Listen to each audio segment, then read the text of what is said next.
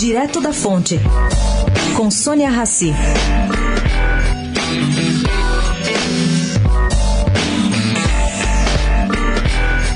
Gente, boa parte de juízes, desembargadores e promotores eleitorais estão indignados com as declarações de integrantes do Ministério Público Federal contrários ao envio à Justiça Eleitoral de casos de corrupção quando houver Caixa 2. Pelo que se apurou, prepara um terreno para mostrar que vão dar conta da tarefa delegada pelo Supremo Tribunal Federal.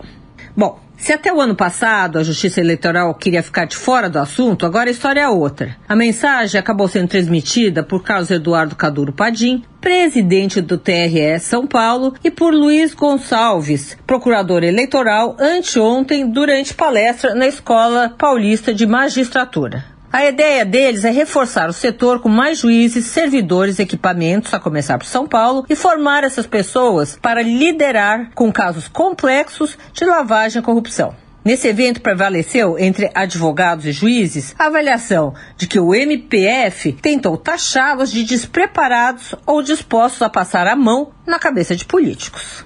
É, gente, a briga vai ser boa. Sônia Raci, direto da Fonte para a Rádio Eldorado.